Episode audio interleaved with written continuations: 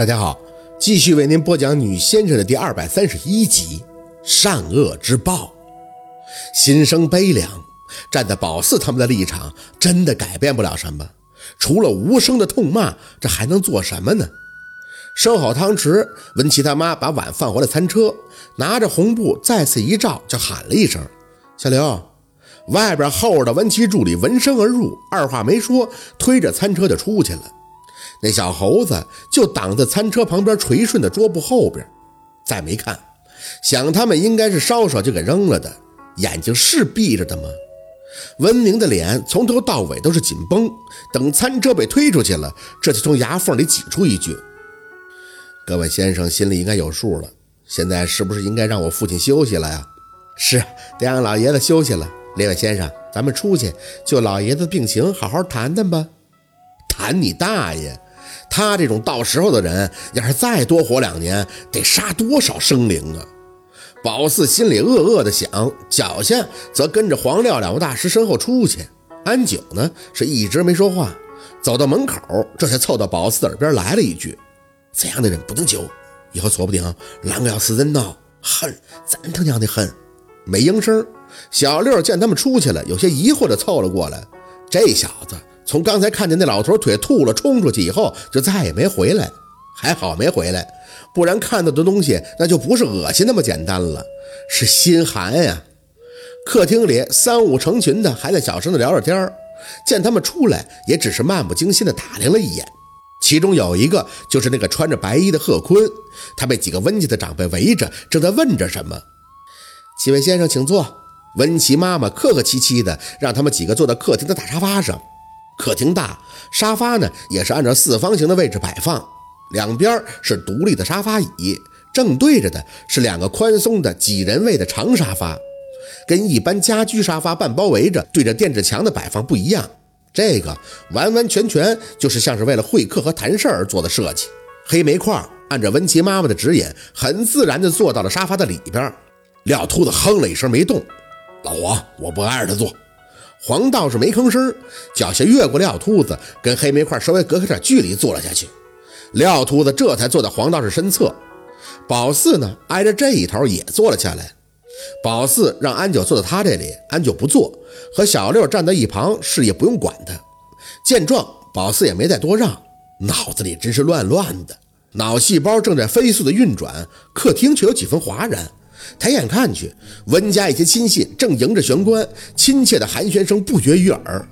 宝四很自然的就看到了陆佩的脸，西装革履，一身笔挺，与温家的一些长辈貌似很是相熟，互相间或是拍肩握手，或是搭背耳语，态度自然而又引人注目。陆二啊，果然还是你有心啊！温琪妈妈笑得亲切可人的迎了过去，声音温和的就像和自己儿子说话一样。要不说你跟小齐是兄弟呢？陆佩嘴角笑意淡淡。阿姨，我跟明哥和小齐都是兄弟，老爷子看我长大，我理应多来看看呀。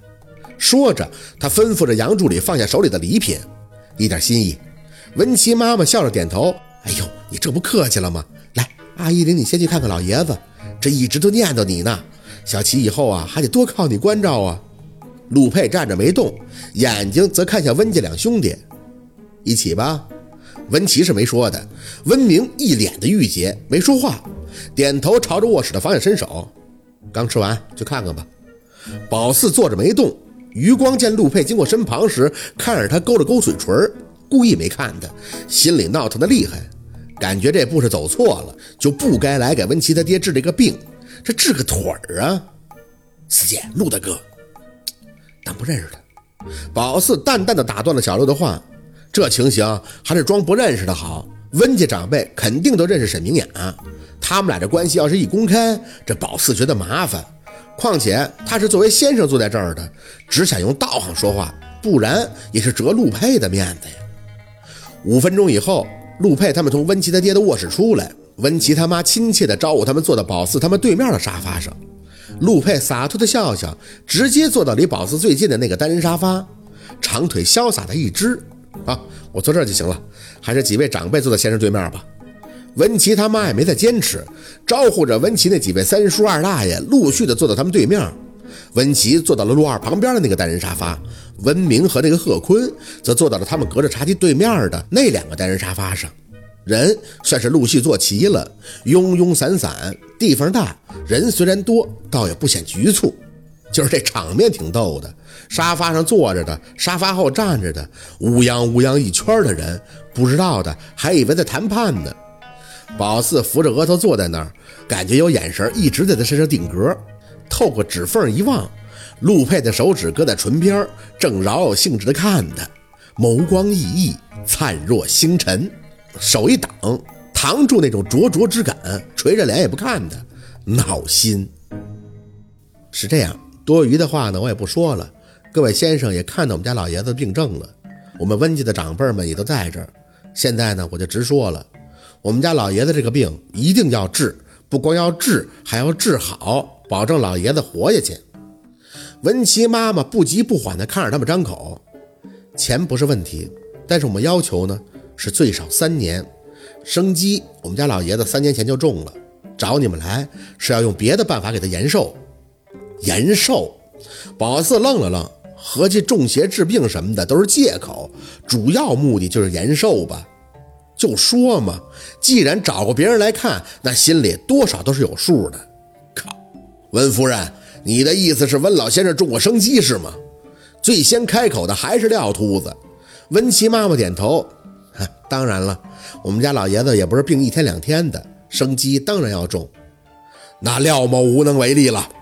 廖秃子直接回绝，延寿这种事，廖某就算是能做，都不会去做的。宝四没吭声，很自然的就想到了沈明远。着急的关头是可以用生机挡煞延寿，可是挡不了几年的，只要一谢局，基本上就没有好下场。这寿。可以讲是通过作弊从下边买来的，人家一经发现，那就得连本带利的还。先且别说从阎王手里抢个好人都损先生自身的阴德，还抢这么个造孽的，生吃猴脑的，那鬼差还盯着看呢，闹呢，那跟谁俩呢？他时候到了，宝四还没活够呢。